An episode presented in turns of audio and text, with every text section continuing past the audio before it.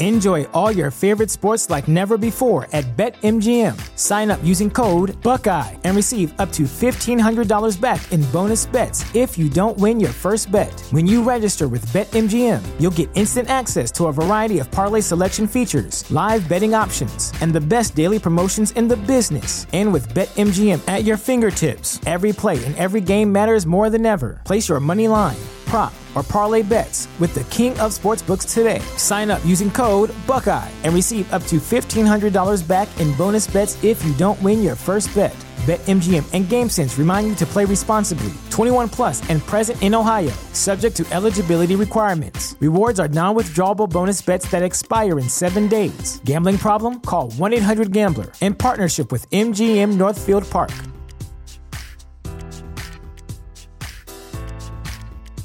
Prescription products require completion of an online medication consultation with an independent healthcare provider through the LifeMD platform and are only available if prescribed. Subscription required. Individual results may vary. Additional restrictions apply. Read all warnings before using GLP-1s. Side effects may include a risk of thyroid C-cell tumors. Do not use GLP-1s if you or your family have a history of thyroid cancer. If you've struggled for years to lose weight and have given up hope, did you know you can now access GLP 1 prescription medications at trylifemd.com? We're now offering eligible patients online access to GLP 1s, the breakthrough prescription medication that can help you lose body fat and weight. Listen to what people are saying. It's fun to put on jeans that you couldn't get into six months ago.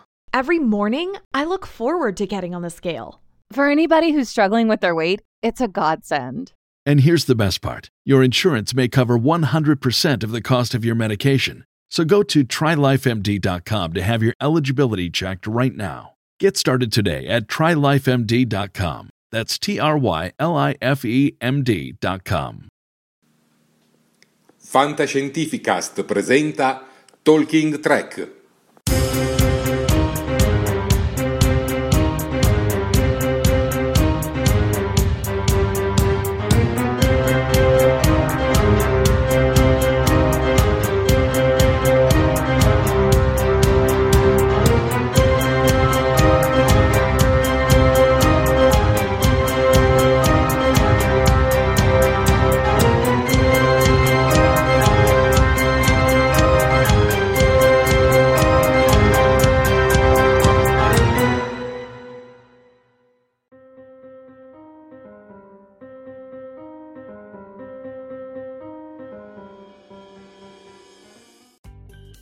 Buonasera a tutti, popolo di Star Trek e ben collegati in questa nuova diretta di Talking Trek. Io sono Jared, l'ideatore del programma e in compagnia con me c'è il caporedattore del nostro sito, Max, e la nostra esperta di cinema, Sofia. Buonasera. Buonasera a tutti, buonasera a tutti. Allora, io questa sera vorrei salutare in particolare tutti i Trill, ma non quelli che si chiamano con nomi semplici come Lela, Tobin, Emoni, Adrid, Torias, Joran, Curzon, Jazia o, o Ezri. Vorrei salutare proprio quelli che hanno un nome eh, degno di un Klingon balbuziente, qualcosa tipo Nasha Lakuna Madaestife, che ah. ovviamente tutti sapranno chi è, no? E ovviamente vorrei salutare tutti voi che siete collegati con noi. Buonasera a tutti.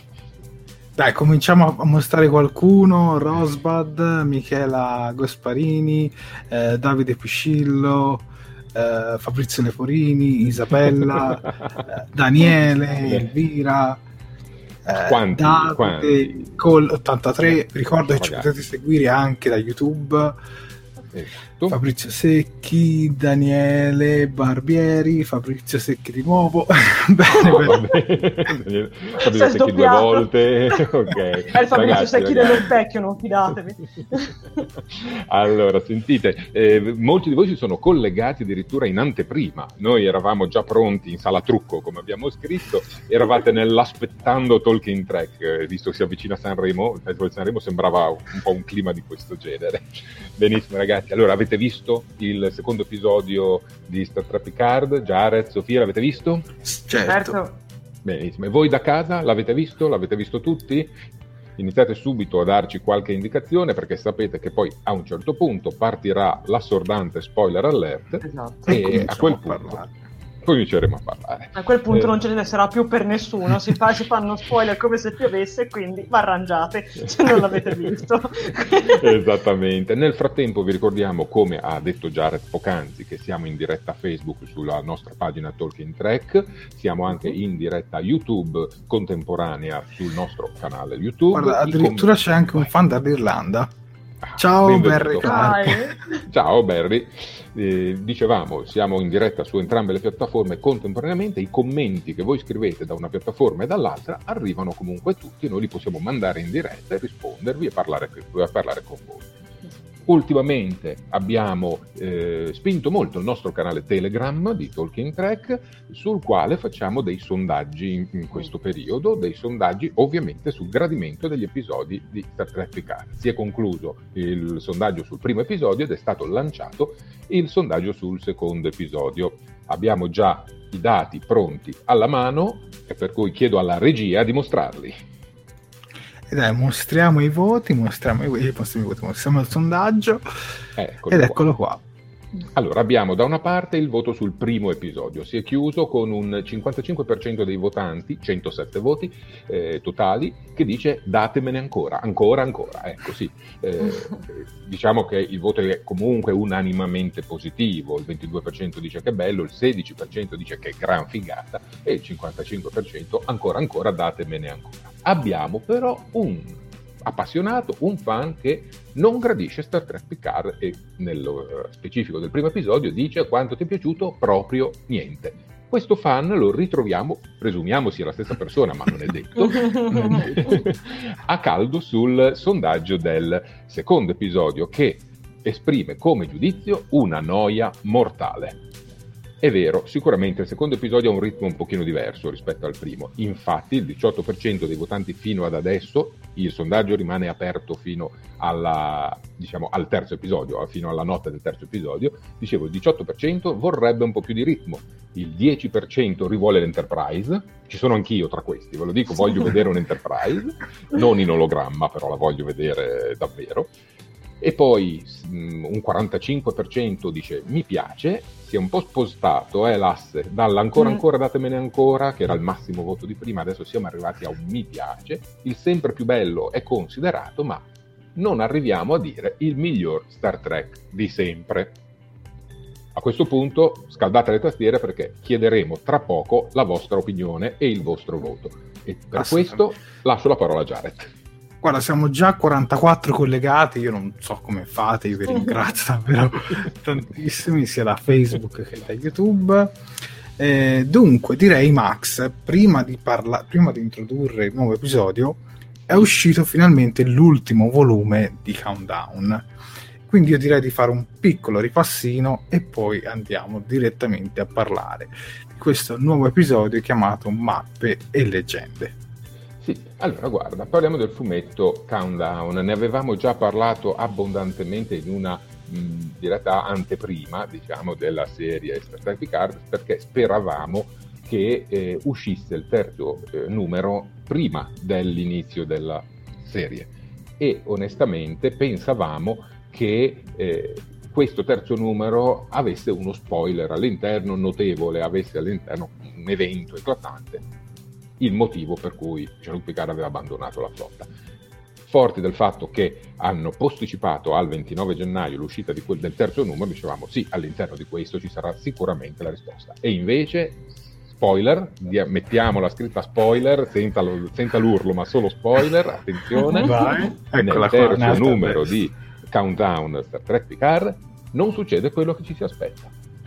Non- Jean-Luc non lascia la flotta, Jean-Luc è ancora lì al comando della USS Verity con Raffi Musiker come suo primo ufficiale, solo che eh, la crisi che c'è su questa colonia eh, romulana eh, dove arriva Picard per portare via i romulani, poi scopre che ci sono milioni di eh, abitanti autoctoni di, quella, eh, di, quella- di quel pianeta ridotti in e schiavitù, finisce semplicemente con l'esilio di Laris e Zaban.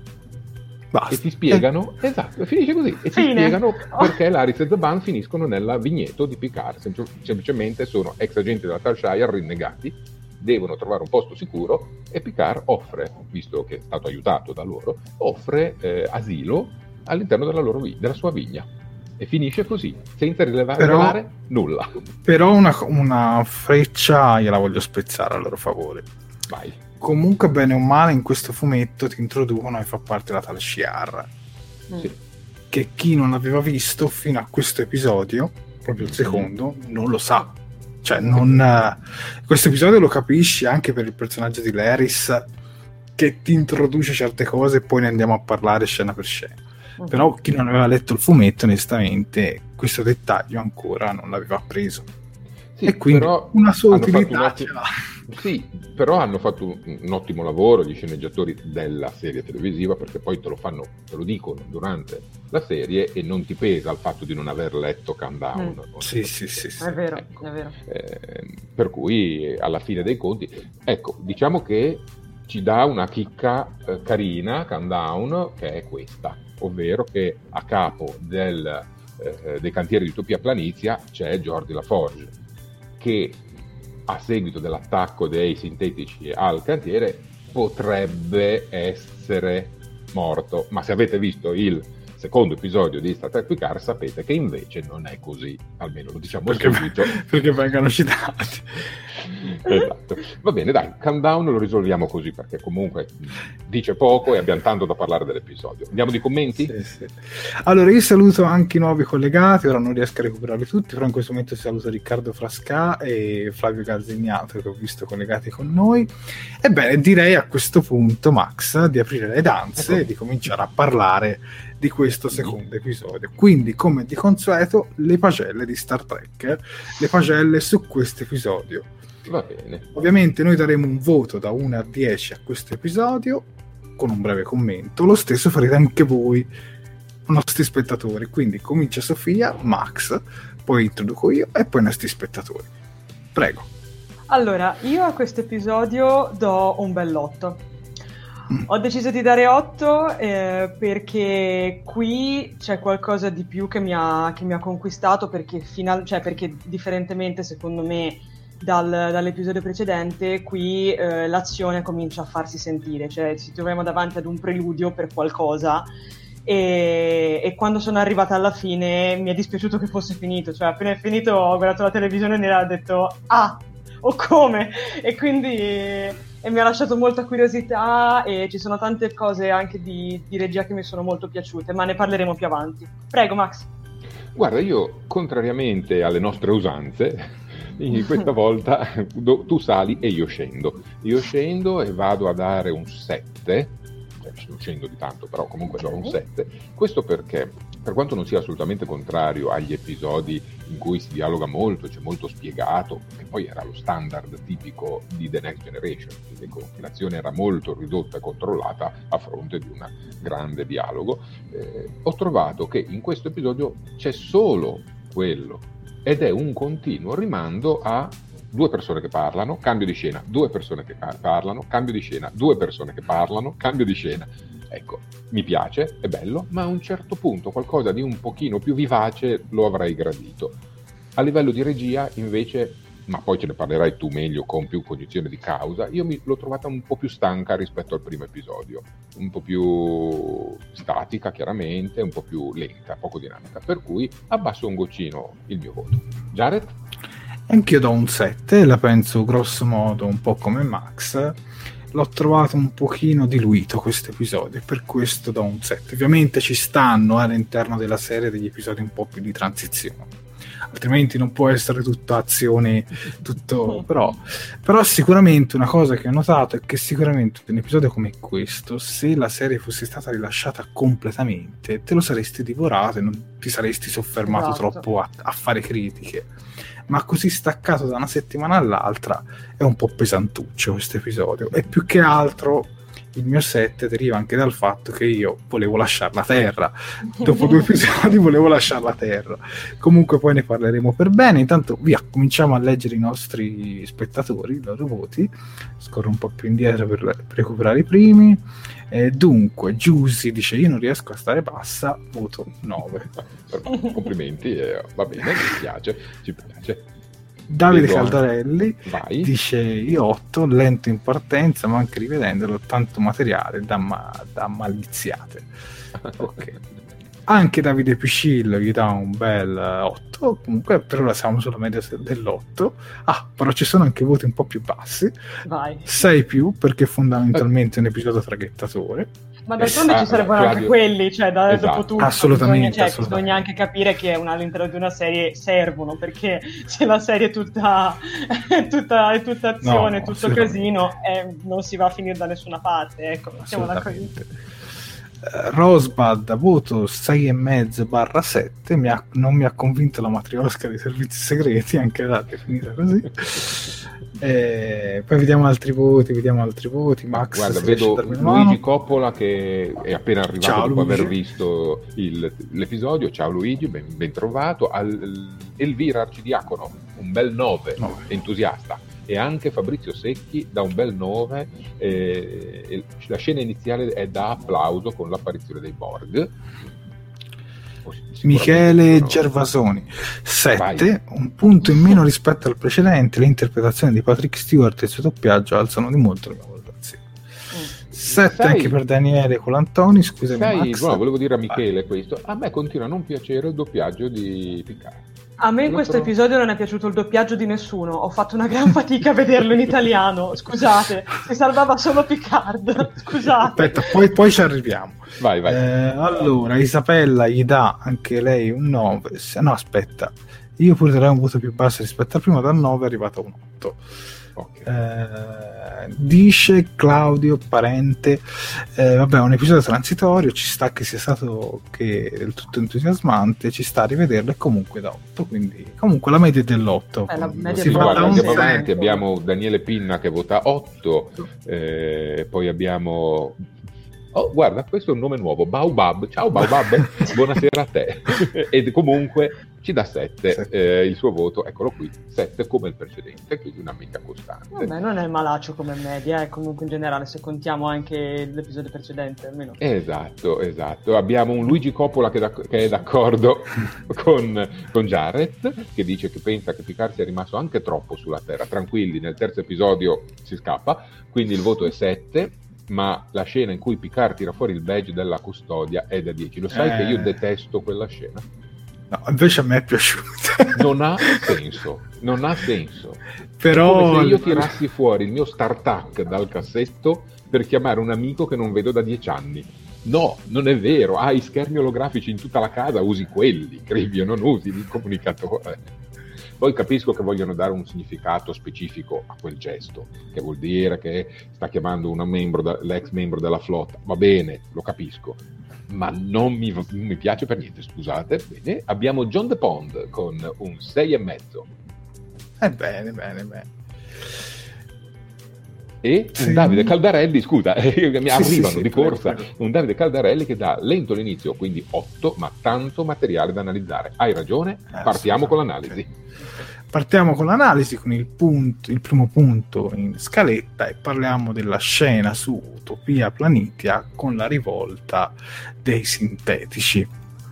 Di questi sintetici in cui hanno scritto F8 che tradotto dall'inglese sarebbe una roba come il fato e il destino, giusto Sì, Max? fate, fate, Fate. F8, fate, fede, fato, Sì. destino, Sì. dipende dall'interpretazione, è un bel gioco di parole. Mm. In questo caso eh, ab- torniamo su Utopia Planizia che avevamo visto eh, all'interno dell'episodio Children of Mars dei, degli short tracks e in questo inizio, in, questo, diciamo, in questa introduzione dell'episodio vediamo come eh, i sintetici utilizzati davvero come schiavi eh, da lavoro che però non sono evoluti come data, sono molto più macchinosi, più macchine, ecco, ehm, a un certo punto ricevono degli input, lo vediamo in una, sequenza molto specifica, gli occhi di F8 sembrano caricare un, un software, qualche cosa,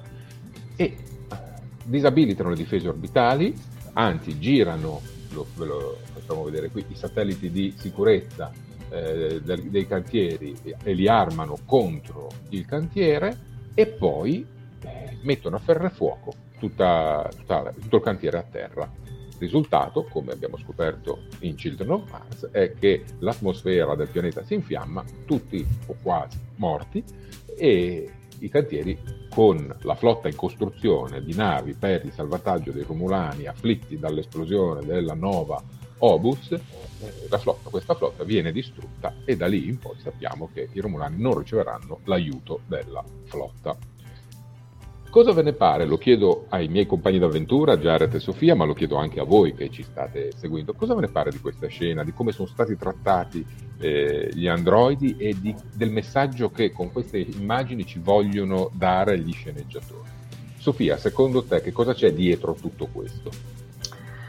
Eh, allora, innanzitutto io parto col dire che a me questa scena iniziale uh, durante la prima visione non, non, mi era piaciuta.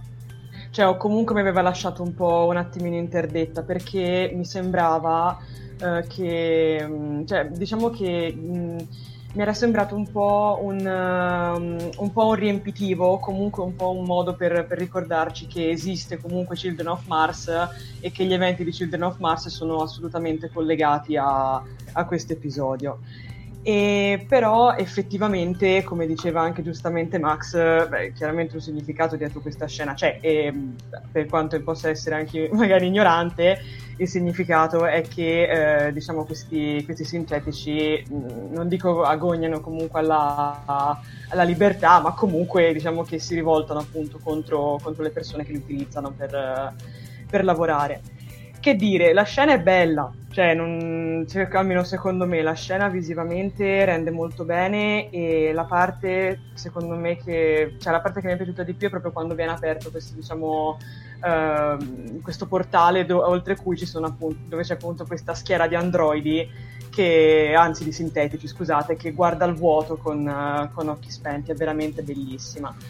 E mm, non mi vorrei dilungare più di tanto su questa scena perché mi rendo conto di essere un pochino ignorante in materia, quindi lascio la parola a voi. Guarda, a me personalmente è piaciuta davvero tanto, tanto, tanto, tanto. Infatti, quando poi è finita e sono cominciati i titoli di testa, ho detto: no, no, dai, dai, voglio vedere come va a finire. Anzi, speravo che non andasse nel presente, ma che continuasse ancora da lì. Vi dico la verità. vedere gli, Quindi, le sì, sì. Eh, assolutamente. Dai, leggiamo un paio di commenti. Sì, Max. guarda, ne ho visto uno interessantissimo perché è Vai. un'ipotesi che io non avevo per niente calcolato e non ho sentito in rete, quindi per me è una novità. Cerco di recuperarlo perché ne sono arrivati tanti e quindi scappano uno dietro l'altro. Praticamente diceva che eh, secondo lui, se mi aiuti a ritrovarlo Jared nel flusso io ti ringrazio, secondo lui la parola eh, brown sticky, cioè quando prendono in giro l'androide dicendogli eh, ecco. che cos'è la cosa marrone molliccia, ecco, quello era un codice di attivazione. È stato detto volutamente per attivare l'androide con un programma precaricato e eh, fargli fare quello che doveva fare. Quindi un'ipotesi di, conflo- di complotto ancora più ampia. Ora, vorrei... Ah, l'hai trovata, Michele Gervasoni, grazie, sì. scusate, non l'avevo vista. Grazie anche Michele per questo, eh, per questo mm. suggerimento. Beh, sarebbe interessante, è... cavolo. Infatti, secondo me è, è più se ci vogliono far credere, ecco, poi magari non è esattamente così, ci vogliono far credere che ci sia qualcuno che ha hackerato gli androidi per fargli fare questa cosa. Mm. Perché se no non l'avrebbero fatto, avrebbero fatto gli, gli, gli androidi eh, mm. sfruttati e via dicendo. Non è una cattiva teoria, eh? dico la verità. Secondo me potrebbe benissimo starci. Guarda, io invito tutti i nostri spettatori a sperimentare le loro teorie tra i commenti. Vai Max. Mm. Davide Caldarelli dice infatti che il fatto che sembra che ricevano input fa pensare che dietro ci siano altri. Sono meno propenso ad una rivolta degli androidi per come sono stati trattati, perché l'androide si autodistrugge. Se era per la loro libertà, doveva fuggire. Quindi ha voluto eliminare il collegamento con chi ha mandato l'input, ha voluto eliminare le prove, cioè se stesso. Noi non sappiamo, fra l'altro, se questi androidi sono soggetti alle regole, tre regole di Asimov eh, o se hanno delle limitazioni particolari. Sappiamo che Data in qualche modo vi era soggetto e questi dovrebbero essere tutti un po' figli di Data in un certo senso, o comunque figli eh, della, del tipico androide Tsung. ma non sappiamo poi l'evoluzione nella flotta e della tecnologia che cosa abbia portato. Infatti Paolo Gazza ci dice gli occhi dei sintetici sono uguali a quelli di Data, sì, l'idea è questa. Sì. Esatto, l'idea è assolutamente Però, questa. Sai Max, tu hai tirato fuori comunque un discorso interessante per quanto riguarda Asimov e ora effettivamente c'è un, c'è un, momento in cui, in cui cioè se, perché io mi ricordo che alla scorsa diretta noi avevamo detto o comunque sì. era stata fatta questa cosa cioè avevamo appunto ipotizzato che molte cose presenti all'interno di Picard anche dettagli sì. eh, potevano avere un senso cioè magari potevano essere appunto parte di potevano come essere degli indizi quindi secondo me il collegamento di, di Asimov non è casuale, quindi non so, ora io se mi facessero un collegamento a Asimov io, io morirei, cioè mi adorerei tantissimo, quindi aspettiamo e vediamo, però sì, dai, io vado per l'ipotesi di Asimov. Poi... Ma sì, ma anche perché se no non avrebbero messo leggi. il libro, se no non infatti, avrebbero messo il libro e comunque va detto che c'è una scrittura molto attenta ai dettagli, ai dettagli interni alla saga e anche ai collegamenti esterni eh, esatto. la mano di uno scrittore premio Pulitzer si sente e si vede, parlo di Chabon ovviamente, per cui un livello di cultura e qualità un pochino più alto di altri prodotti, ma non parlo in generale di Star Trek, parlo anche di altri prodotti televisivi di, di altra natura e fascia, un po' me lo aspetto e, e mi piace onestamente, mi piace tanti, tantissimo. Ah, dico che molti sono d'accordo con il commento di Michele Gervasoni. Bene, molti la vedono come lui. Benissimo, allora Michele Gervasoni hai guadagnato un pallino sulla tua uniforme, bravissimo, bravissimo, ottimo, ottimo commento. Dopo questa scena, automaticamente che cosa succede? Andiamo a Chateau Picard. Sì, andiamo a Leris che ci introduce, ha un nome complicatissimo, Zatvash. Zatvash. sì, in questa sequenza, lunga sequenza, torniamo inizialmente da mh, mm, Chateau Picard, dove Picard e i suoi due badanti, li, li chiamo così, però di, di, fatto sono persone che vivono con lui e lo aiutano nelle sue faccende, ecco, eh, cercano di capire come sia andata l'uccisione di Dash, anche perché a quanto pare la, le, la polizia, le forze di polizia non hanno trovato dati rilevanti. Quindi hanno cancellato ipotizza, tutto. Esatto, mm. si ipotizza un po' una cancellazione totale di, di tutti i dati. E con un'alternanza particolare di scene, di cui chiedo conto a Sofia di spiegarcela, mm. ci fanno vedere le elucubrazioni da Chateau Picard e le indagini sul campo. Vai Sofia.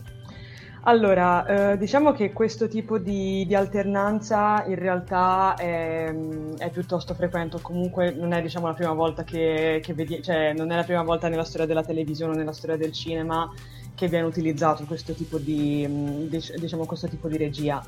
E secondo me eh, è una, un modo di alternare che, o comunque un modo di presentare un dialogo che lo aiuta a essere più, più, interessante. Perché, come diceva giustamente Max e come, diceva anche, come dicevi anche tu, Jared, um, questo qua si può quasi definire un po' l'episodio degli spiegoni, perché tante cose vengono spiegate, se ci pensate.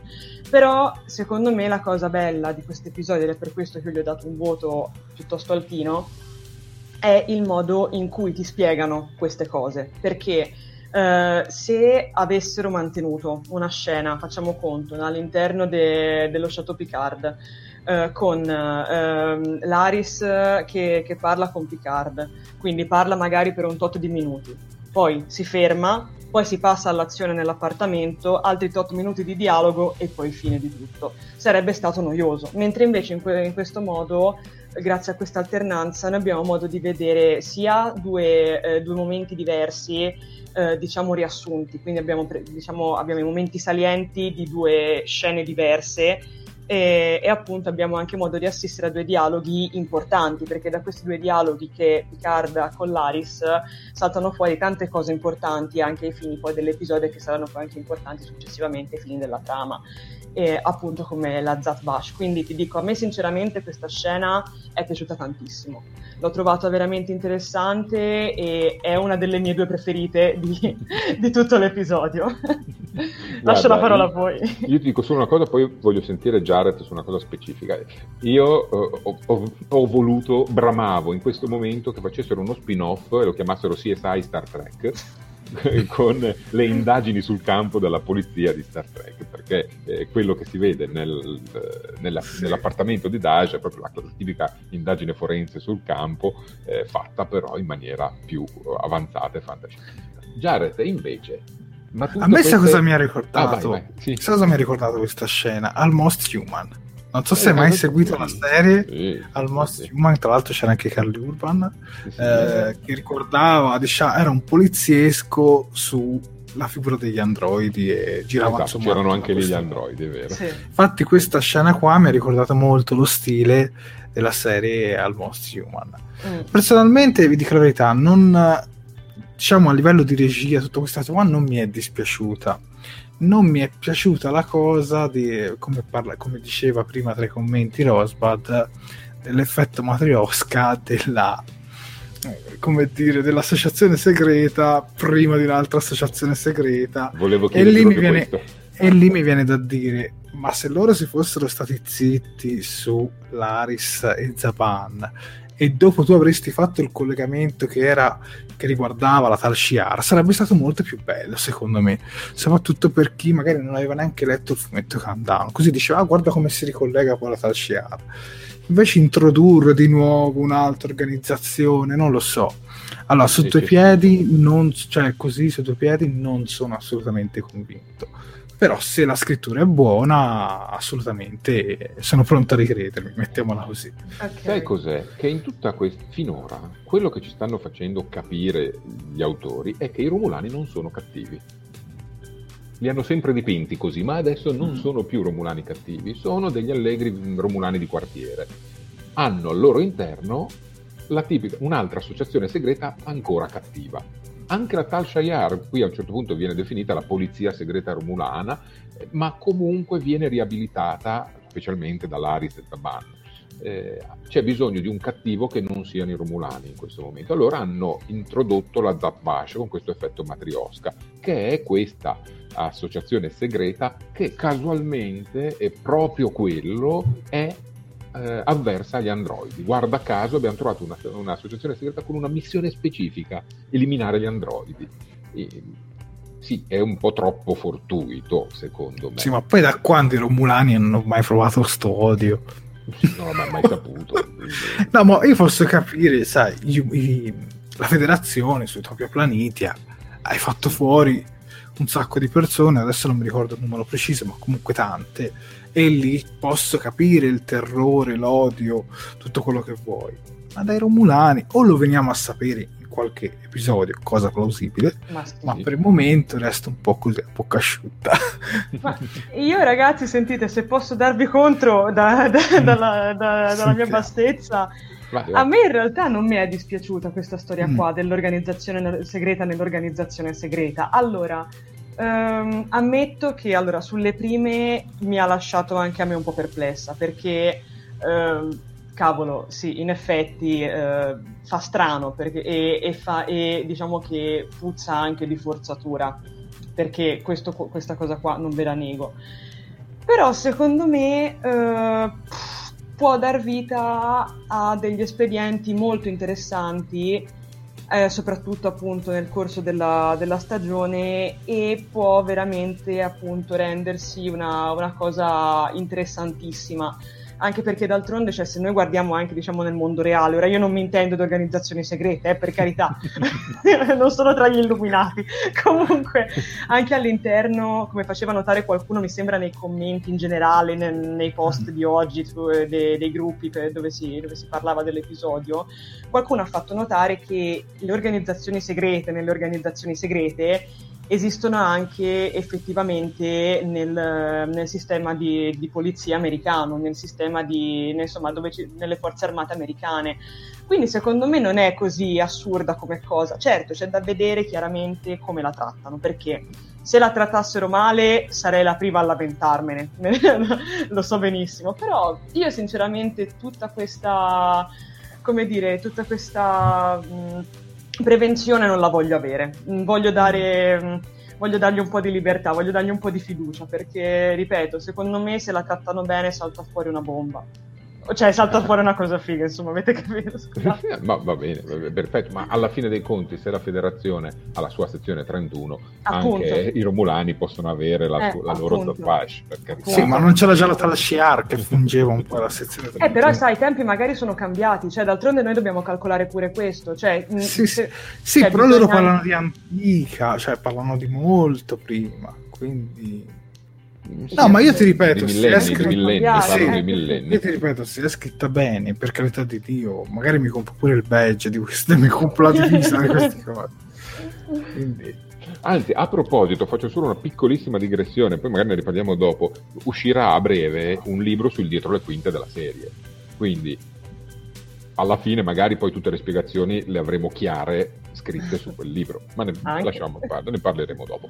E, ehm, Vedo Vogliamo... dei commenti interessanti, ah, eh, ovviamente siamo ancora un po' sugli androidi perché il tema androide ha eh, ovviamente sollevato tutti gli appassionati di Asimov, eh, effettivamente eh, come suggerisce John De Pond, gli androidi dice sono stati sicuramente hackerati perché l'androide viola tutte e tre le leggi della robotica.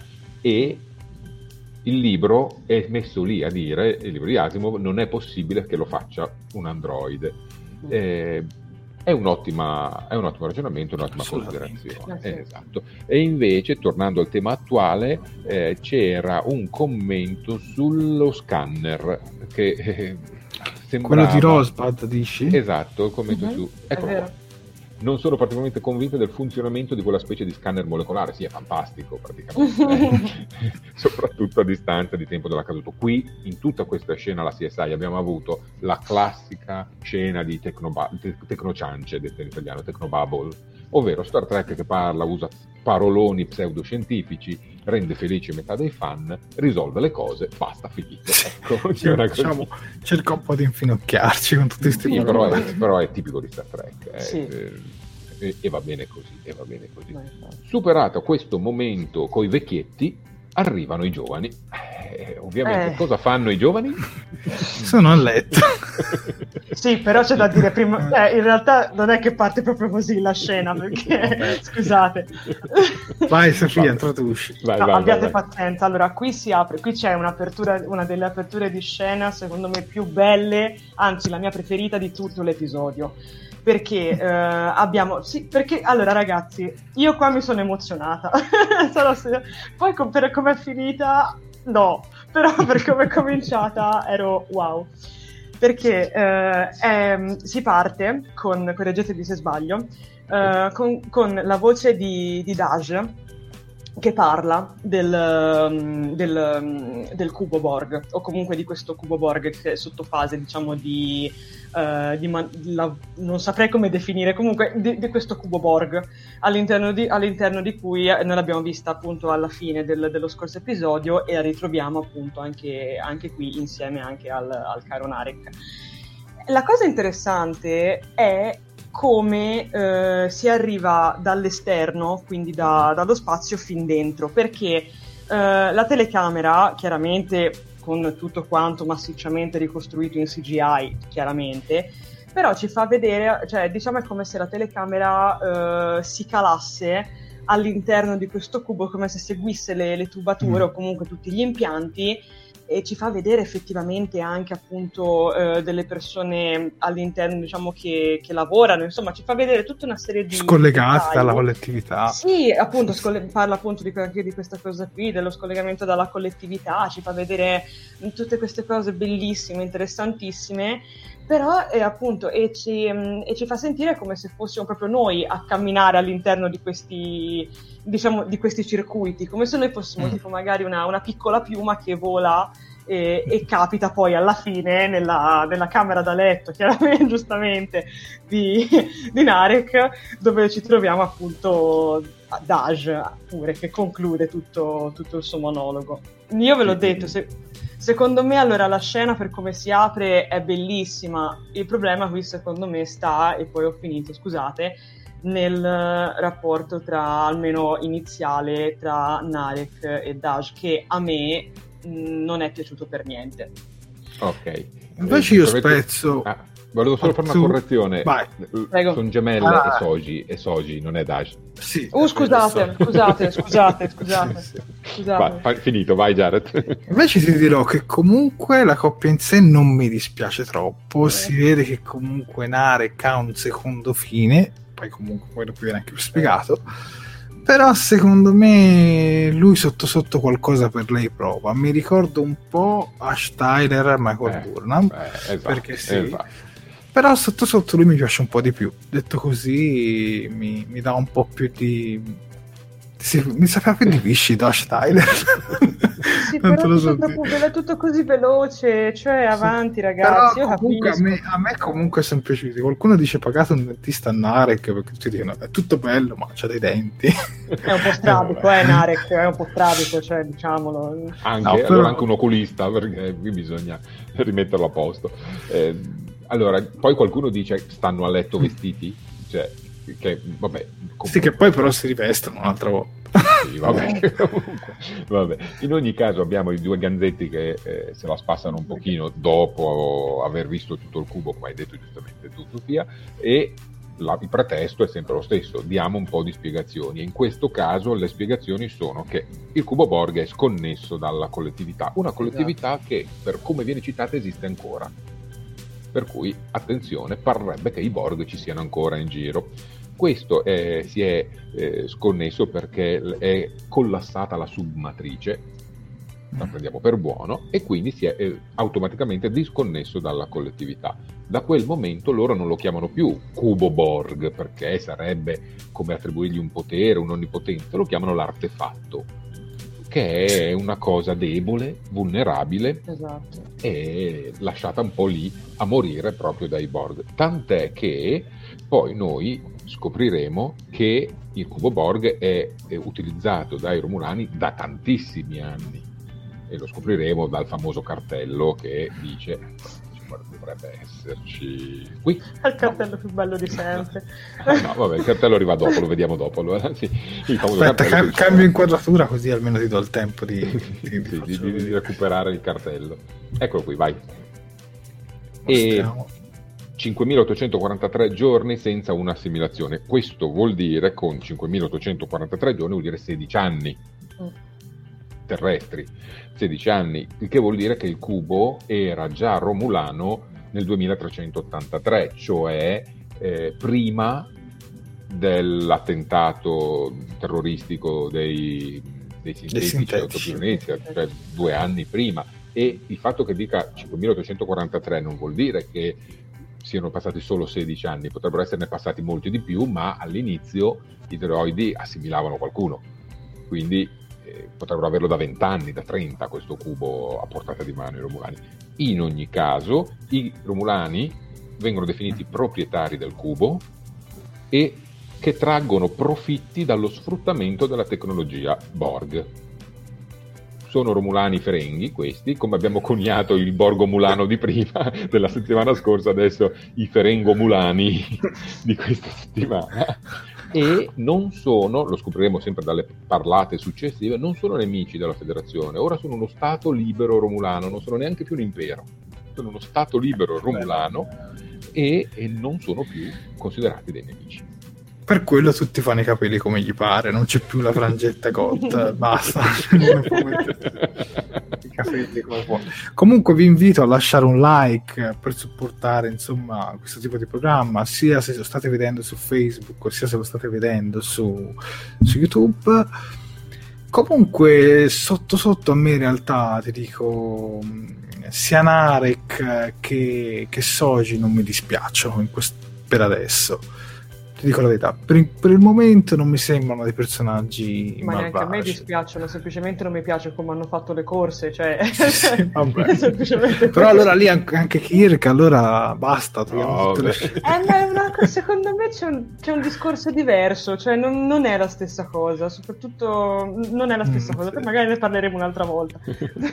Un commento, Salvatore Tigani, che dice una sensazione ancora più sottile, quella per cui persino una cosa terribile e spaventosa come come il cubo Borg, alla fine diventa un cantiere per il turbocapitalismo galattico degli umani e degli umanoidi. Mascherini, turni, sirene, aggiungo la spiegazione di benvenuto del Romulano di turno. Sì, mm. diventa una cosa completamente diversa, non è più eh, lo spaventoso cubo Borg. E mm. poi passiamo ai Romulani di prima, Rosbad anticipa una cosa che avrei detto volentieri io dopo, ma l'attribuisco volentieri a te, Rosbad, occhio ai Romulani, sarei davvero molto delusa se Narek dovesse passare al lato buono perché è inebriato dal profumo di fanciulla sintetica.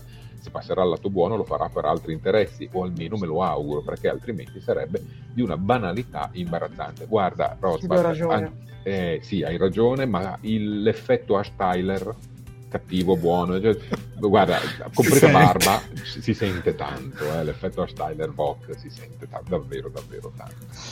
Comunque siamo i Romulenghi. I Romulenghi. ok, Romulenghi. Romulenghi è perfetto, Davide Spano. Bene, perfetto. Anche di questo faremo un hashtag. Anzi, guarda, lo scriviamo subito. Hashtag Romulengo. Romulengo. voilà. comunque dicevo, sì, vai, aspetta vai. comunque dicevo, rimanendo sul Coborg, eh, dicevo che comunque a me è piaciuto molto il design interno, mm-hmm. perché ha questo mix fra Cubo Borg e gli interni molto romulani a livello di, di design, che hanno diciamo un po' questi sono eleganti, ecco, mettiamola così, non sono spaventosi, sono eleganti. Mm. Per questo a me piacciono veramente molto. Mm. Andiamo avanti. Come te... Guarda, sì. pi- piuttosto che questa, che magari ne riparliamo dopo, guarda, ci sono tante scene, ma la successiva è questa. La successiva è questa ed è un colpo al cuore per i fan di Star Trek di vecchia data. Ed è bellissimo. A dir poco, bellissimo.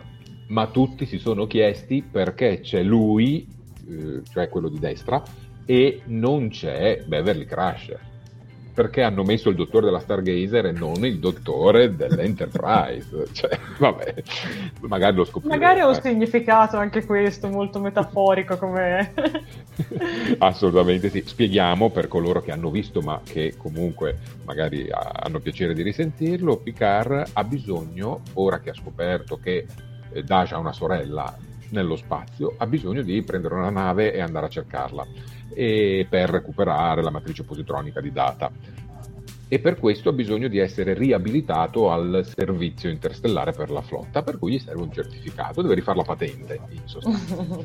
e, e quindi cosa fa? Chiama il dottore per avere il certificato, ma non chiama Beverly, chiama il dottor Moritz Benayoun, che era il dottore a bordo della Stargazer, cioè del primo comando del capitano Picard, il quale lo viene a trovare e gli dà una notizia tragica di cui lui però in parte era già consapevole. E la notizia è che eh, gli è stato diagnosticata un'anomalia al lobo parietale, che è uno dei primi sintomi della sindrome irumodica che lui avrà eh, in futuro. E lui lo sa perché nell'episodio finale di Star Trek Next Generation eh, ne è afflitto e quindi eh, in un certo senso se l'aspetta e per questo vi dico un colpo al cuore ai, ai, fan. Sappiamo a questo punto che il tempo passa inesorabile e l'unico destino, presto o tardi, che toccherà a Picard sarà quello che capita a tutti gli esseri umani. Cioè andare, andare all'altro mondo. Saluto Nengil Gill, spero di averlo letto bene. Ciao, ben collegata su, ben collegato, ben collegata su Talking Track anche Michela Gosparini avrebbe preferito Beverly. Secondo Davide Caldarelli, Beverly sarà in missione da qualche parte. Vabbè, eh, però una citazione alla Stargazer comunque l'ho trovata. Molto fine. Io onestamente l'ho apprezzata. Quando vedevo questo tizio nelle, nel, nelle foto o qualcosa del genere, pensavo fosse. Guarda, dillo tu, Max. il viaggiatore, il viaggiatore. Perché ha lo stesso taglio di capelli e messo di. come si dice? Messo così, profilo. Il profilo. Lo ricordavo un po'. Purtroppo, però, non è lui. Eh no, vabbè, però hai ragione, è un colpo di finezza questo. Considerate che Picard sulla Stargazer c'è stato 22 anni al comando, mm. non eh, 7 anni come sull'Enterprise Enterprise D, eh, 22 anni è stato al comando della Stargazer, eh, per cui deve avere ovviamente avuto un rapporto molto stretto con i suoi colleghi del tempo. C'era anche il papà di Wesley Crusher sulla Stargazer, papà povero. Leggi questo commento. Perché Beverly non avrebbe mai mentito sullo stato di abilità al servizio di Jean-Luc? Lo avrebbe legato al letto e Picard lo sa. Rosbad probabilmente... È giusto. Hai, hai, hai Non lo so, secondo me più la Pulansky avrebbe fatto sta cosa più che Beverly. Ah, Perché beh, Beverly sotto sotto è buono, dai. Dai, dici. Tra l'altro non abbiamo detto che lui, Vai. non so se l'avevi detto, che lui insomma cerca di avere un'idoneità al servizio interstellare per eh, prendersi una sua nave, un piccolo equipaggio e poi partire alla ricerca di Soji, mettiamolo Sì, così. esatto. Tant'è che comunque l'abilitazione gliela dà il dottore. Sì, sì, Eh, esatto. cioè, cioè, A nero proprio. Quindi se qualcuno di voi deve prendere la, la pensione di invalidità andate dal dottore. Che Eh, come si chiama? Benayoun, Benayoun, Benayoun. Moritz Benayoun. Benayoun. Me lo segno. Eh, però non vi è traccia del dottor Moritz Benayoun da nessun'altra parte. È comunque un personaggio totalmente nuovo, introdotto eh, nella storia diciamo, di Star Trek e di Picard. Come è totalmente nuova la citazione della foresta di fuoco di, su Calix, che è una delle tante avventure che hanno vissuto assieme. La Stargazer Oggi invece- farò questo commento: non contatta Beverly per lo stesso motivo per cui non chiede aiuto a Riker. E potrebbe Eh, essere, potrebbe che magari non essere. lo vuole mettere nei guai. Infatti poi Eh, dopo sì. lo dice, poi dopo Eh. lo dirà che non vuole contattare i suoi amici Esatto, perché... ecco, Esatto. Scusate se insisto, ma quanto è bello quel maglioncino. il trionfo del- del- dei maglioncini. Allora Amazon deve fare due cose, produrre il maglioncino di Picard e produrre il cartello di quanti giorni sono passati dall'ultima assimilazione, perché ha già un acquirente. Va bene, segnali- segnaleremo, segnaleremo. petizione ragazzi, petizione. Sì, sì, sì. Benissimo. Io direi, Max, di andare avanti e Voilà. arrivare, andare alla arrivata- scena. Prima questa che poi spieghiamo l'altra. Ecco, e qui a un certo punto Picard che cosa fa? Va al comando di flotta a chiedere l'astronave, sostanzialmente. E va dall'ammiraglio Kirsten Clancy. Allora, Esatto. prima di eh, fare il collegamento, io vi dico subito che questa è stata la mia scena preferita dell'episodio. Vai, Max. Concordo. Beh, è una scena tremenda, bellissima e tremenda, perché in questo dialogo battibecco a due c'è tutto eh, ciò che è diventata la flotta e la federazione. Qua si capisce che cosa è diventata, chiusa in se stessa, eh, prepotente, eh, opportunista. Non sono i cattivi della, della serie, ma sono una cornice pessima eh, con cui bisogna fare i conti ed è una delle battaglie che combatterà in tutta questa stagione Jean-Luc Picard. Sostanzialmente si presenta al- dal comandante in capo della flotta, questa qui è un ammiraglio a 5 stelle, per Mm. cui è il capo della flotta stellare, che è ben conosciuta da Picard, hanno avuto qualche cosa a che fare l'uno con l'altro e non si sono presi molto bene, ma non ci viene spiegato e gli chiede dammi un'astronavina, dammi quattro gatti di equipaggio, fammi pure oh, ritornare capitano, vado a fare una, questa missione, vado a recuperare data perché glielo devo. Praticamente è lo specchio di quanto chiese Kirk eh, all'ammiraglio Morrow nella ricerca di, di Spock, questa è la ricerca di data praticamente Esatto.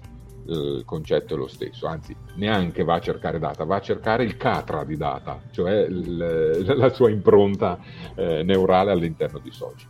E la risposta secca è tremenda perché eh, l'ammiraglio Clancy gli dice di no su tutta la linea, a un certo punto lo apostrofa dicendo eh, che lui è un uomo che fu grande e non conta più niente, cioè proprio lo azzera.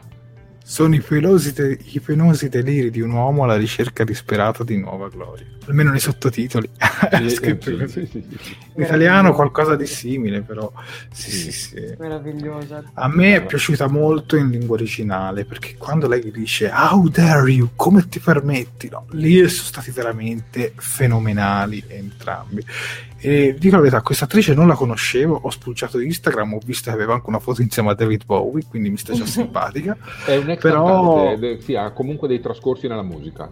Eh, Però davvero al di là del personaggio che può essere odioso perché se parliamo di un ammiraglio però quando mai sono simpatici eh, però, però, devo dire che a livello di recitazione veramente sì. brava brava brava però se posso spezzare una lancia in difesa della, de, di Kristen posso dire che a differenza di vari ammiragli che, eh, che ho avuto modo anche io di conoscere ad esempio qualcuno in Discovery di cui non farò il nome eh, secondo me questa, cioè, lei ha effettivamente un motivo per avercela, diciamo, un po' con, uh, con Picard, perché in effetti, uh, se ricordiamo un attimino anche quello che è successo nell'episodio precedente, Picard ne ha dette parecchie di cose cattive riguardo la, la federazione o comunque riguardo la flotta uh, all'interno della famosa intervista, quindi secondo me lei non è, cioè non, cioè non si vuole tanto portare in scena qui un ammiraglio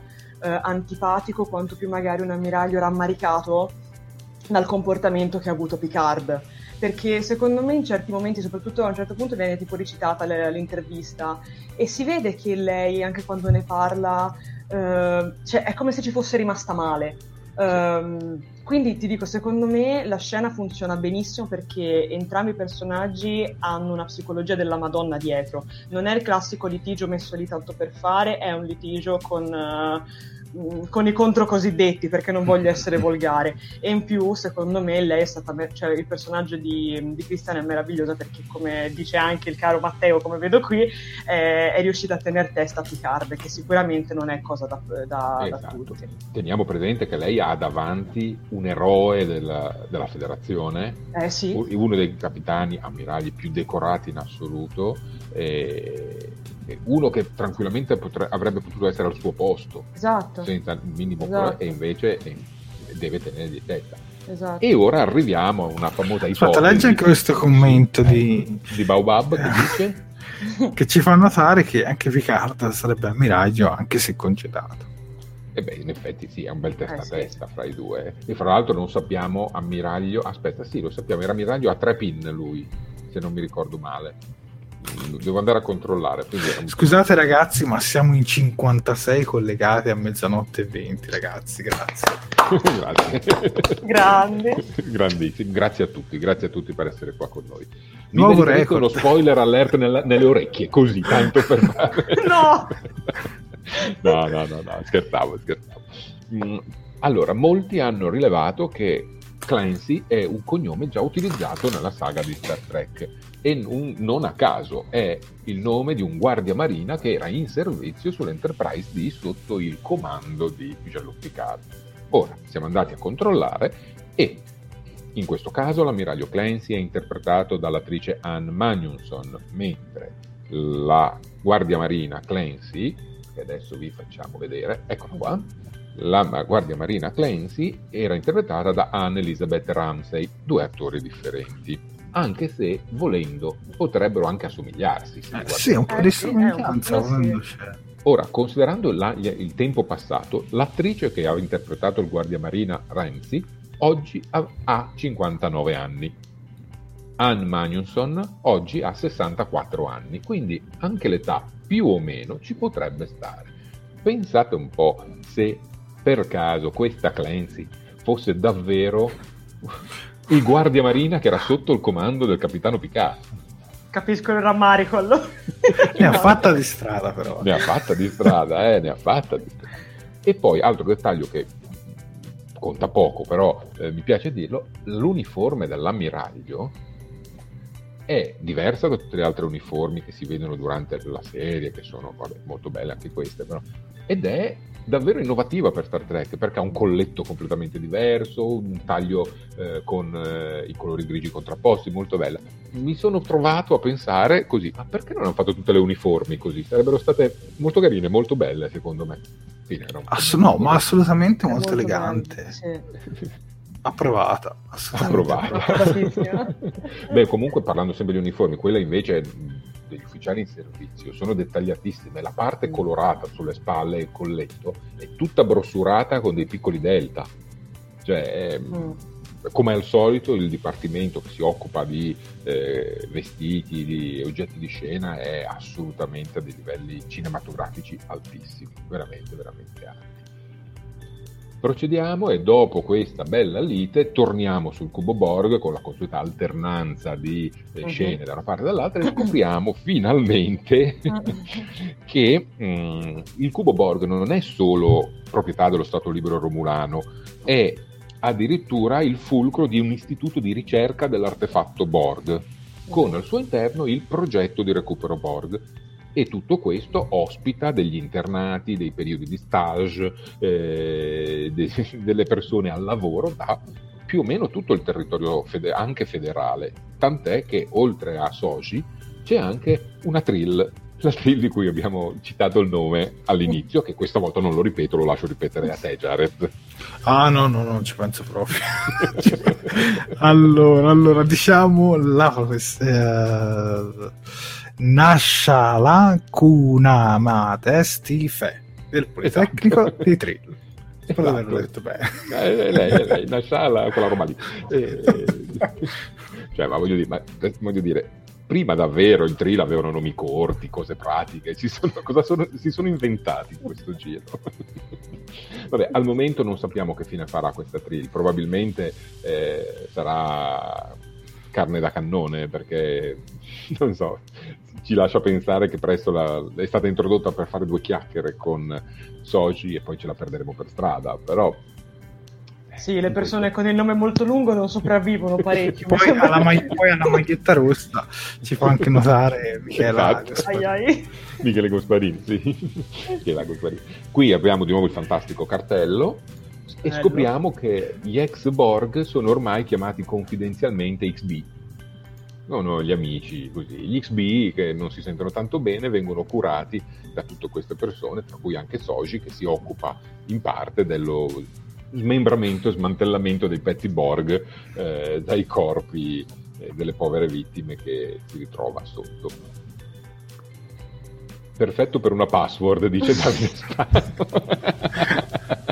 Tra l'altro, ecco, a me questa, all'interno di questa, di questa, scena mi è piaciuta veramente tantissimo eh, la, vedere appunto che cosa c'è sotto l'impianto Borg più che, perché a un certo punto c'è eh, Soji, stavolta non sì. Dash, dannazione, che praticamente rimuove eh, l'impianto diciamo, oculare da, appunto, sì. da, da un Borg e è veramente a parte che secondo me fa cioè è talmente tanto fatta bene dal punto di vista eh, visivo o comunque anche di effetto speciale di trucco non so se è CGI o se è semplicemente solo trucco che fa quasi impressione, cioè nel senso um, si vede effettivamente del sangue, si vede effettivamente della carne uh, viva volendo magari sotto, sotto quell'impianto e effettivamente, uh, però wow, cioè mi, ha, mi, ha, mandato in pappa il cervello quella scena, mi è piaciuta veramente tanto, in più mi è piaciuto anche molto il fatto che, uh, a parte anche tutti, diciamo, Uh, come si dice, le, tutti i piccoli ologrammi uh, verdi, di, appunto di luce verde che, che sì. intorno, uh, non, non, so come spiegare, scusate, a quest'ora. Um, appunto attorno al corpo del Borg, ma mi è piaciuto molto anche quello che Soja alla fine dice dopo aver rimosso il, l'impianto, cioè dice una cosa del tipo ora sei libero o comunque dice insomma Dice, dice, insomma, è bella questa scena, scusate. Sì, che poi tra l'altro c'è quella quella oddio che cos'era? Era sempre Romulana. Quella Romulana un po' razzista sì, è vero. che è li definisce non mi ricordo come li chiamano in italiano sei senza nome o gli innominati. Nei sottotitoli c'era scritto innominati. Eh, sì. Sì, vabbè sono sempre gli stessi. E lei ne prende le loro difese. Io sospetto che quando vedremo il personaggio di Jerry Ryan con Soci andrà d'accordo Mm. Guarda, la, Michele Gosparini, Michela Gosparini ci dice la cosa che colpisce è l'umanità di Soji che non è umana. Aggiungiamo perché, perché secondo me dentro, come, dentro secondo me è come un po' un data. Ma secondo me non lo sa ancora di essere. no, no, però. Eh, lei, eh, non è che... eh, in ogni caso, tra le varie scene di smantellamento Borg e all'interno del cubo Borg c'è comunque tempo. Aspetta, che No, l'ho sbagliato, scusatemi. Eccole qui per un'altra chiacchierata. Eccoci. Un altro spiegone. Aspetta, Max, passo Dimmi. un commento di Salvatore Tigani sì. rispetto a Chapon. che tu prima ti eri espresso. E allora posso farvi una domanda? Secondo voi la scrittura di Chabon si vede? Per me, almeno finora, non si percepisce nemmeno. Uh, io personalmente trovo che ci sia una scrittura piuttosto mh, profonda e più letteraria, cioè tutte queste spiegazioni, questo parlato, eh, questo continuo cambio di ambienti, il rimando da un ambiente all'altro sempre su un pseudo colpo di scena, magari limitato, lo trovo molto letterario, lo mm. trovo mh, molto letterario e per alcuni versi anche molto cinematografico. Quello che mi ha lasciato un pochino perplesso, come ho detto all'inizio, è che è molto repentino in questo episodio, c'è un continuo cambio di scene che alla fine un pochino annoia. Ma come aveva detto giustamente Jared, se fai un binge watching, se te le guardi tutte le puntate sì, di sì. seguito è perfetto. Esatto. Esatto. Guardandole una alla settimana, questo episodio ti fa un po' calare il, il, tono, il tono. Però probabilmente il secondo episodio, comunque fosse fatto, avrebbe fa- fatto un pelino storcere il naso, perché er, ne venivamo da un primo episodio col botto, il mm. ritorno di Picard, tanti bei riferimenti. Ecco, per forza qui il tono cade un po' e ora risalirà nel terzo episodio perché finalmente ce l'hanno fatto agognare, ci toglieremo dalla Terra, è necessario a questo punto toglierci dalla Terra. Guarda, in inglese sui senza nome dicono, in inglese sono nameless, sì. che si può dire senza nome o innominati, perché mm. non sanno riconoscere la razza, in effetti un modo per definirli, chiamarli nameless, o con una sigla non sarebbe diverso non l'ho intesa come un'uscita razzista, semplicemente tecnica, fredda e assettica. Ricordiamoci che i Romulani, pur mostrando emozioni, sono cugini dei vulcaniani. Ma sai che è Rosbud? Ma infatti, cioè, hai, hai completamente ragione. Mm. mm. Quindi cambio la mia opinione e la penso come te. Facciamo la battuta. Davide Piccillo dice è un silone, è un asilone, eh, Soci. Effettivamente. Eh... Già abbiamo avuto un'attrice di Star Trek in Discovery che esatto, era un quindi... per cui va bene. Dai, in questa scena, torni- andiamo in questa scena sì. adesso. Eh, siamo tornati a Chateau Picard uh-huh. e troviamo eh, la dottoressa Giurati che va a trovare Jean-Luc eh, per fare un trasferimento di dati, gli porta dei dati e, e in un certo senso si autocandida, se, sebbene non lo dice esplicitamente, ad andare con lui alla ricerca di qualunque cosa lui vada a cercare. Mm. E, bella la battuta iniziale in cui Picard dice che non, non, ha mai capito la fantascienza e non gli è mai piaciuta. Qui però è più Patrick Stewart che Picard. Sì, eh? questo è Patrick Stewart, aveva sempre detto che lui non era un patito assolutamente di, di fantascienza.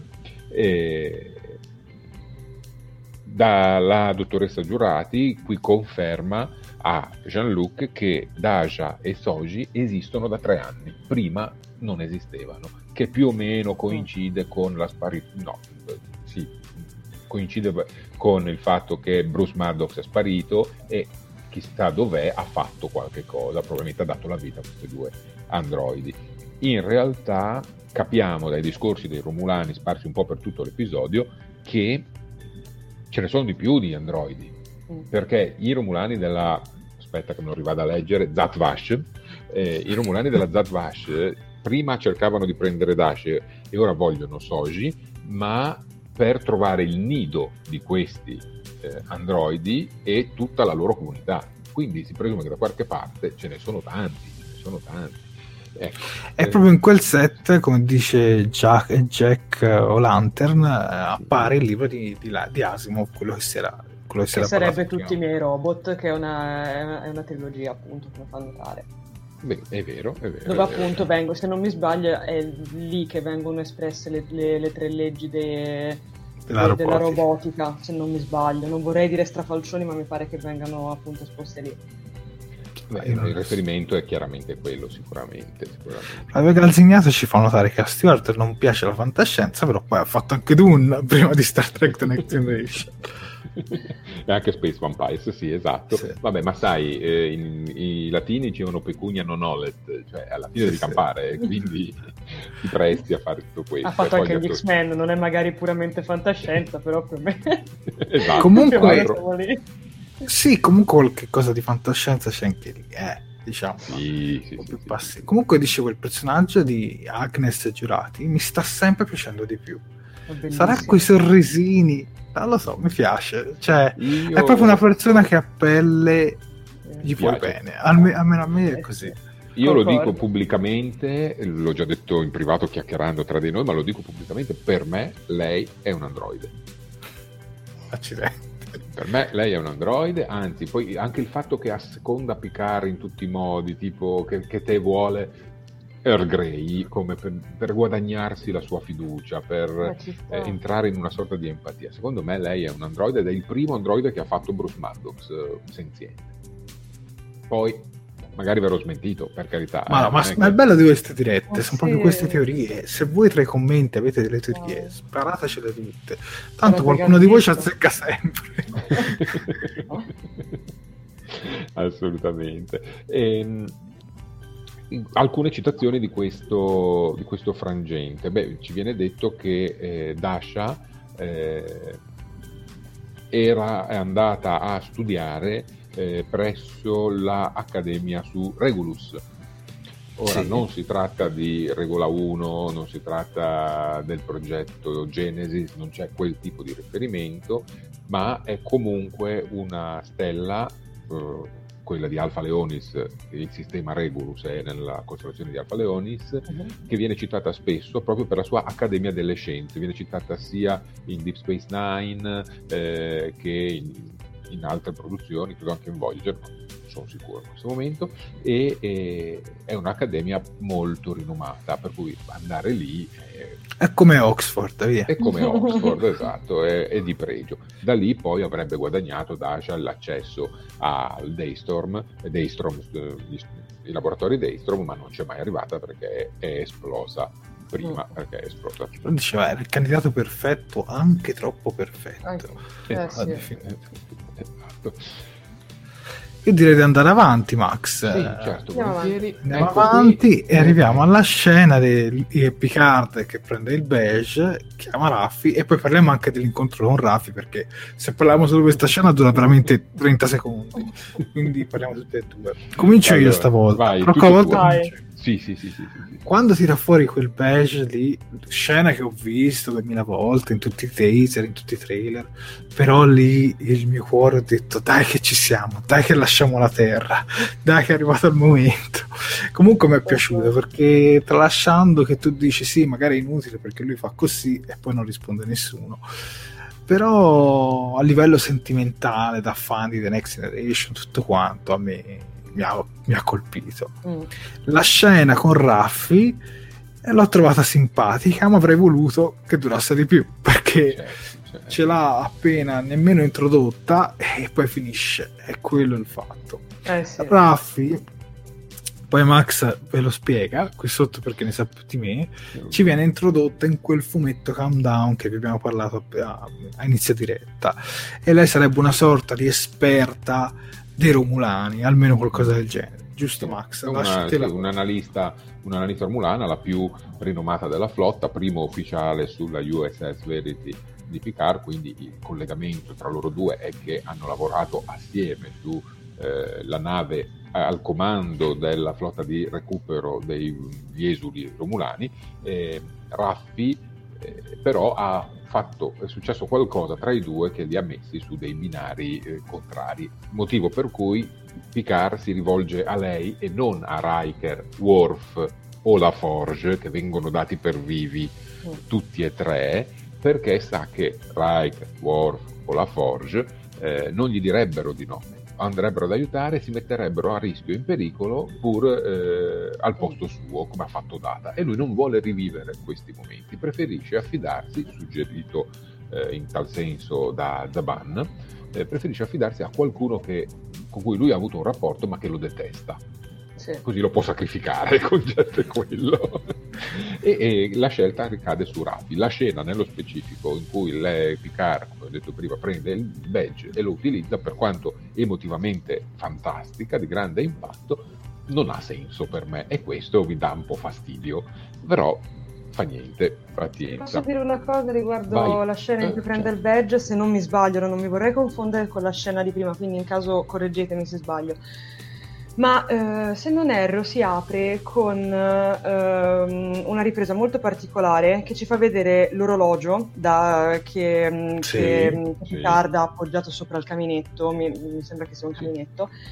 E, e dove noi cioè, diciamo che la telecamera prima si sposta verso l'orologio e poi piano piano tramite uno zoom noi vediamo Picard riflesso appunto nel vetro e, e vediamo intanto le lancette che si spostano e io quella sinceramente l'ho trovata una scena molto bella perché effettivamente il fatto che poi lui vada, cioè è, è bello il fatto che sia collegata con appunto lui che va a riprendere il badge perché è come secondo me se facesse, se facesse veramente sentire il tempo che passa. Cioè, mh, nel senso, le- i- mh, non lo so, l'ho visto un po' come, come una grossa metafora del, del tempo che continua, del tempo che va avanti, del tempo che non si ferma mai. E l'ho trovata meravigliosa, mi ha emozionato da- dall'inizio, mettiamola così, no? l'ho veramente adorata. Per quanto riguarda la cara Raffi, vabbè, amore a prima vista, come fai? Cioè, già amante del vino, quindi le voglio già bene. Sì, praticamente viene convinta da Picard con una bottiglia del vino dell'86 eh, per, eh, la- per almeno ascoltarlo. Ecco. Poi Sì. quello che si diranno lo scopriremo dopo, però eh, inizialmente Raffi non lo vuole tra i piedi, tant'è che non risponde alla sua chiamata con il telefono, con questo.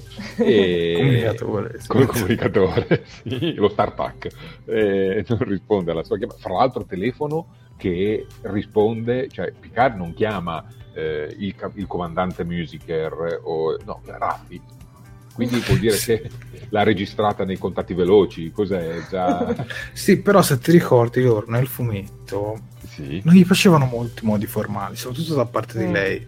vero. Quindi secondo me anche quella è una citazione, perché lui lo chiama a volte Eh, Gianluca, a volte GL, e quindi secondo me può essere anche Sì. una citazione al fumetto. Ma quello sì. Qualcuno ci chiede fra i commenti se lo ritrovo eh, del sistema di comunicazione che ti dice ma rimane sempre, cioè questo badge funziona ancora a distanza di 20 anni? Beh, effettivamente la flotta li ha aggiornati e che lui è uscito e quindi ha ancora quello, quello vecchio. quello vecchio, quello Mm. vecchio. Sì. E poi, fra l'altro, dovrebbe funzionare sui canali della flotta. Lui lo saprà che Raffi non è più operativa e quindi, eh, ribadisco, accendi l'olo comunicazione, la metti sullo schermo virtuale fluttuante e gli dici oh, là, ciao Raffi, posso parlare con te? Oppure, visto che comunque poi dopo scopriamo che sono in uso, eh, ologramma e gli ti si, prese- pre- ti si presenti in camera sua, cioè non lo so, fai qualcosa così è solo eh, così a, libe- a, eh, utilizzo del- dell'impatto emotivo, del fan, via. A me una cosa però mi ha lasciato scettico, il taxi. Nel- cioè, siamo nell'era del teletrasporto, ma cosa ti serve un taxi con una navetta gialla? Poi palesemente le navette di Discovery eh, dipinte di giallo. Ecco, quella, quella cosa lì mi ha lasciato un po' scettico. Io l'avevo rimossa sta cosa. Ave- ah, scusa, avete il teletrasporto, cosa te ne fai del taxi? Almeno che non ha una zona schermata. Cioè, Beh, eh, zona è Vasquez Rock, eh, non è che è la Sì. zona dove hanno fatto mille riprese di Star Trek, dal combattimento con i Gorn a diverse zo- eh, scampagnate di, di, di vari personaggi all'interno di Voyager, cioè per carità eh, è una citazione anche il fatto che gli abbiano messo il suo bungalow lì alla fine dei conti, però chi va a sapere che eh, quali limitazioni ci sono per poter comunicare o essere teletrasportati lì, questo non lo possiamo sapere. Ehm, sono stati, aspetta, anche, anche- anche Marco Mirro dice probabilmente perché è un luogo irraggiungibile schermato. Eh sì, Dai, dai, pensiero. No, mi piaceva eh, che i, i badge sono stati rimodulati per diventare amichevoli walkie-talkie, Salvatore Tigani. sì, probabilmente sì, probabilmente sì. Eh, eh, altro commento, giusto per le inconsistenze trek, no? gli iati, ma poi sti teletrasporto che entrano nelle case come se niente fosse. Sì, si sono Sì. teletrasportati in casa di Dash come È vero. niente, per cui voglio dire... eh, con quella ripresa tra l'altro sulla finestra all'inizio io non capivo dove volevano andare a parare. Perché cioè la scena a un certo punto te, te vedi sì, loro sì. che parlano dello shuttle e poi accanto vedi tipo la telecamera che mm, va verso questa finestra. E lo lì aspetta cosa mi sto perdendo? Però gli si vuole bene lo stesso. A me comunque sì. l'episodio è piaciuto anche nonostante questi piccole diciamo questi piccoli difettucci. Cioè nel senso l'ho, l'ho trovato memorabile lo stesso infatti, infatti. Tra i commenti si ironizza molto sulla, sul teletrasporto. Vabbè. Vabbè, dai, lo sappiamo tutti che il teletrasporto è nato per risolvere un problema di budget all'inizio e poi è diventato sì. talmente iconico che non si poteva più togliere da Star Trek, giustamente. Max, eh... il messaggio a Raffi è codificato un canale sicuro per non essere rintracciato. Lo prendo per buono, Davide Piccillo. Davide, lo prendo per buono. Per me va tutto bene. Va tutto... Spero solo che non mi ci facciano un fumetto per spiegarmelo, perché onestamente non ne ho. Non una trilogia. ecco, non una trilogia, non una trilogia. Dopo questo brevissimo incontro che tutti noi avremmo voluto durasse di più, che avremmo voluto sentire che cosa si dovevano dire questi due vecchi amici nemici, abbiamo la conclusione dell'episodio. La conclusione dell'episodio è la rile- rivelazione, sì. forse più scontata in assoluto, secondo me, eh, del fatto che c'è del marcio in Danimarca, o meglio, c'è del marcio nella flotta stellare, come di consueto. Non tanto da parte dell'ammiraglio in capo, che eh, non eh, fa altro che comunicare al suo eh, comandante della sicurezza della flotta come stanno le cose con Picard, Comodoro. ma quanto, eh, sì, il Commodore, sì, eh, sì, è il Commodore Ho, che è il comandante, il, il, il capo della sicurezza della flotta. Sì. È proprio accreditato come tale. È quella eh, rom, vulcaniana asiatica eh, che vedete qua in foto, è una Commodoro, quindi ha un solo pin cerchiato, il primo, diciamo, primo grado della linea degli ammiragli, e eh, si scopre in questa scena che in realtà è in combutta con altre persone e non è affatto allineata con la flotta, ma è un membro della, vado a leggerlo, che non lo riesco mai a ricordare, Zatvash, eccola qui, è un membro della Zatvash e quindi è un romulano, anzi una romulana eh, travestita da vulcaniana, vabbè, gli piace vincere facile, e al suo servizio ha anche il tenente Narissa Rizzo, che è quella ragazza. Ma sbaglio, eh, ora l'hanno spacciata Vai. anche per italiana.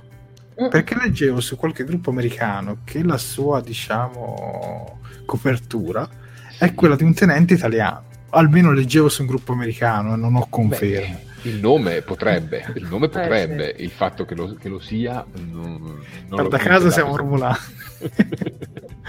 e anche lei è un, una romulana travestita da umana. Uh-huh. Ed, ed, è il, ed, è il, fratello morto che quello che citava l'altra volta. Sì, o, il, sì, o, il, fratello morto che ha anche cambiato sesso nel frattempo, oppure, oppure la sorella della grande famiglia di Narek, che saranno 15 fratelli e via dicendo. E Narek è il fratello più piccolo, fra l'altro, da quello mm. che dicono.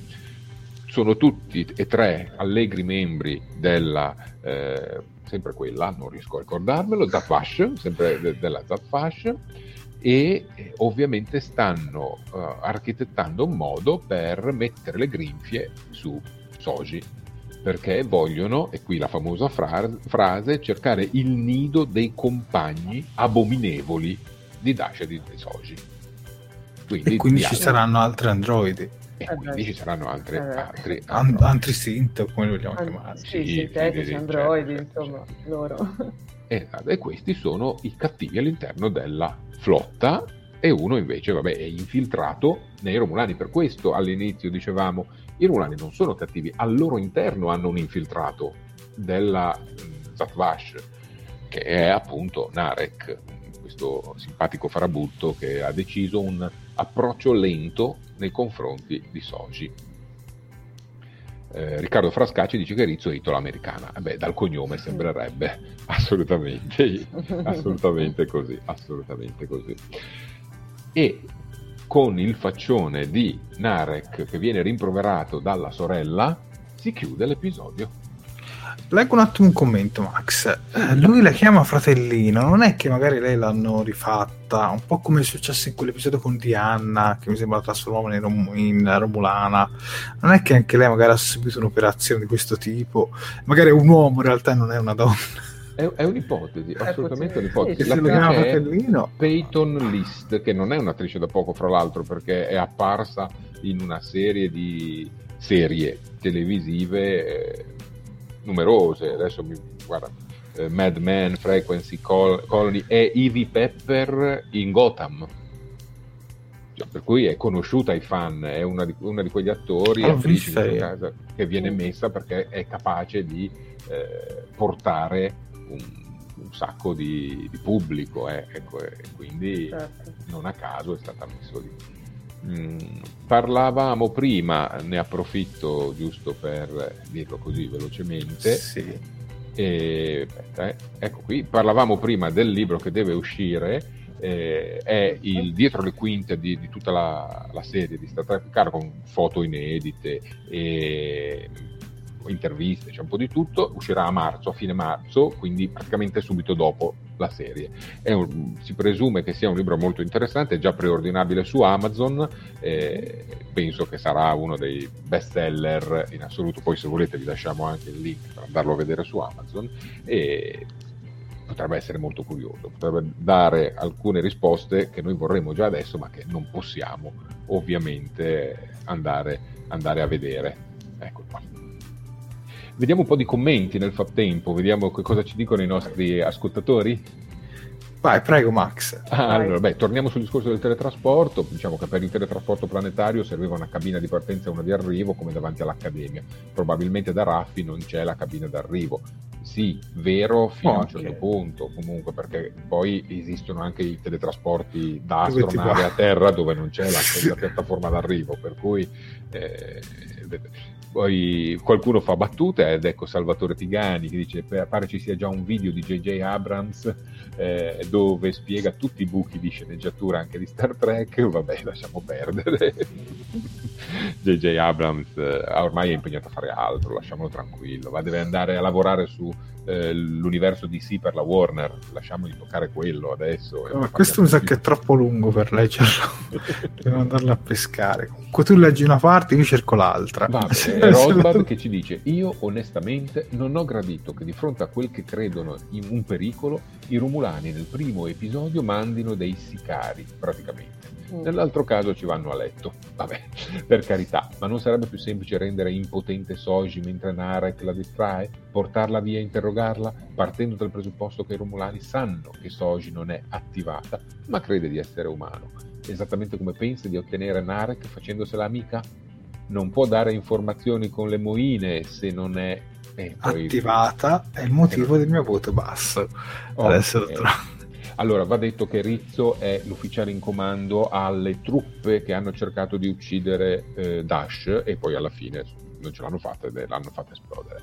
E, di sicuro il metodo che hanno applicato per cercare di catturarla o- o è, è strano, nel senso potevano teletrasportarla via, potevano eh, inabilitarla in qualche modo, sparare con stordimento, insomma c'erano un, un po' di possibilità diverse. Sì, però magari se l'attacchi gli si attiva quella roba e inizia a combattere. Eh, Mm. Quindi secondo me cercano un altro approccio per quello. Esatto, sono d'accordo con Io te. la Jared. penso tipo come se avessero un agente dormiente dentro che si attiva. Eh sì. Sì. E sarebbe anche plausibile in realtà, perché da- Mm. sono androidi dopo tutto, quindi potrebbe anche avere senso.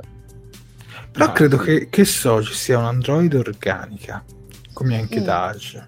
Sì, Almeno mi sembra sì. avessero, l'avessero Mhm. definito così.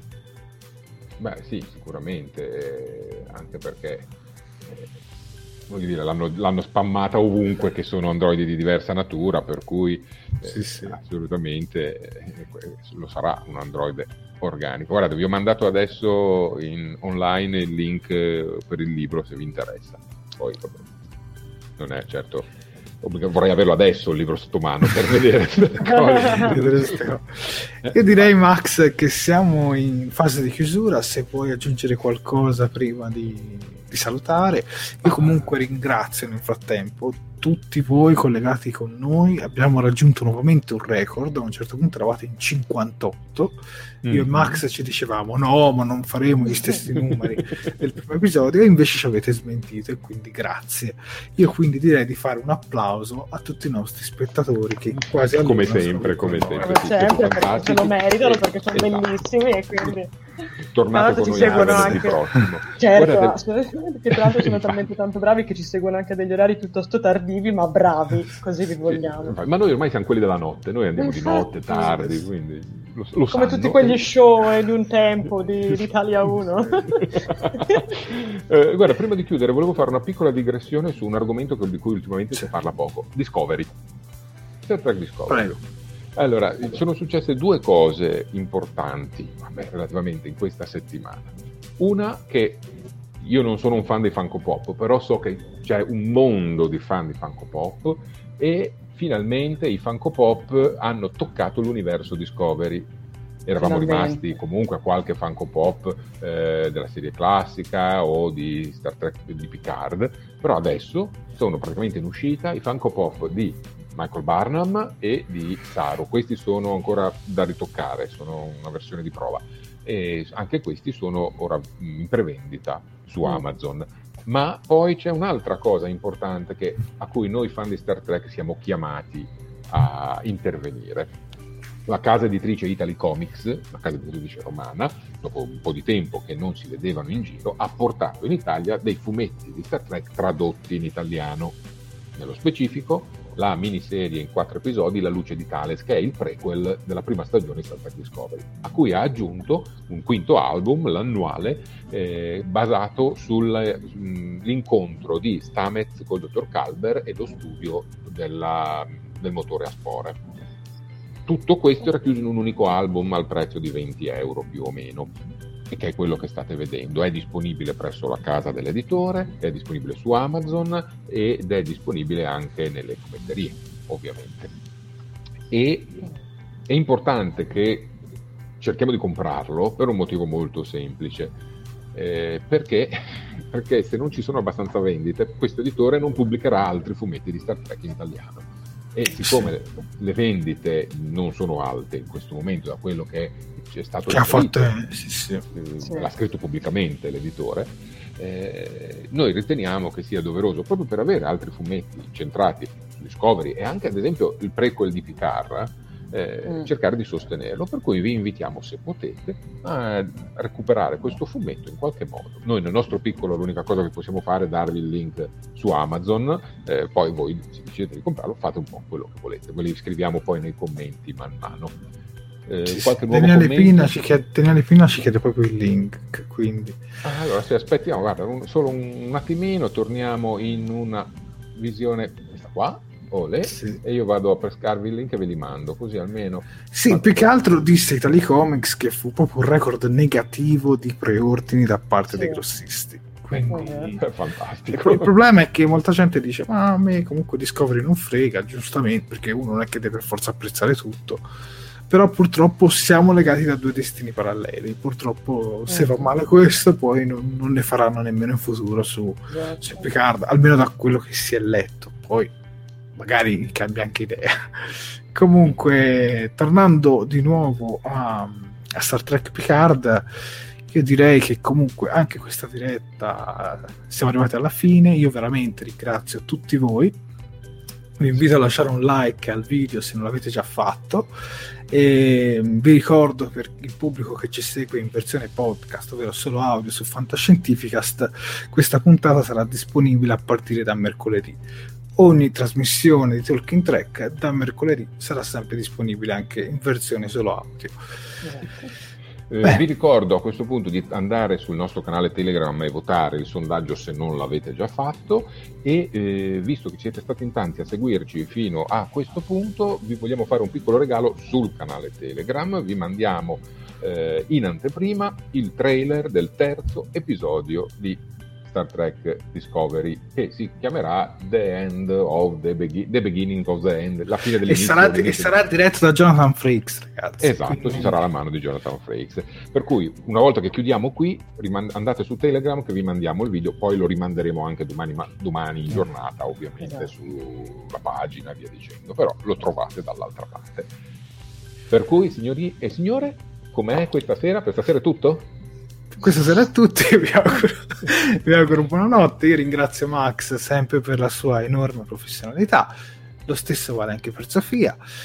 E noi ringraziamo stesso... Jared, noi ringraziamo Jared per, per la regia, la preparazione e la pazienza Dio. di starci dietro. Il lavorone che c'è dietro è tutto merito suo, quindi... Esatto. Anche Max dà una mano, eh. anche voi. No, e ringrazio soprattutto anche i nostri spettatori che ci avete veramente lasciato un'infinità di commenti e le vostre teorie sono veramente il bello di queste dirette. I vostri commenti sono la parte che arricchisce queste dirette, perché senza di voi saremmo soltanto tre persone che parlano di Star Trek così siamo una bella comunità di Star Trek, mettiamola così. Va bene, io direi che abbiamo detto tutto, quindi possiamo salutarvi. Alla prossima. Ciao a tutti. Pace lunga vita, ciao.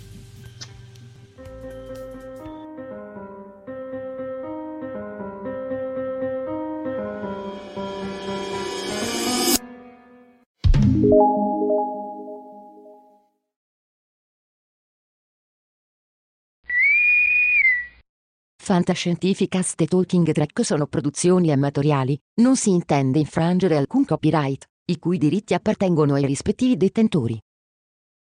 Fantascientificast e Talking Track non sono in nessun modo affiliati o sponsorizzati da CBS Corporation o da chi detiene l'uso del marchio Star Trek in Italia. Il podcast ha carattere esclusivamente ricreativo e divulgativo, non ha alcun scopo di lucro e viene diffuso gratuitamente. Autorizzazione SIAE 56125359. Nessun byte e nessun tribolo sono stati maltrattati durante la produzione di questo podcast.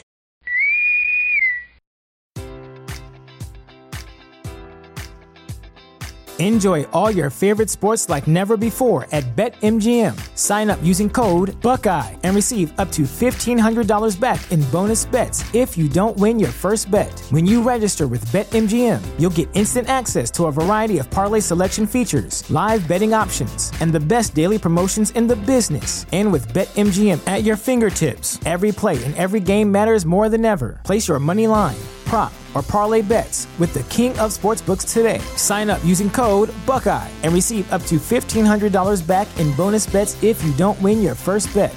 BetMGM and GameSense remind you to play responsibly. 21 plus and present in Ohio, subject to eligibility requirements. Rewards are non-withdrawable bonus bets that expire in seven days. Gambling problem? Call 1-800-GAMBLER. In partnership with MGM Northfield Park.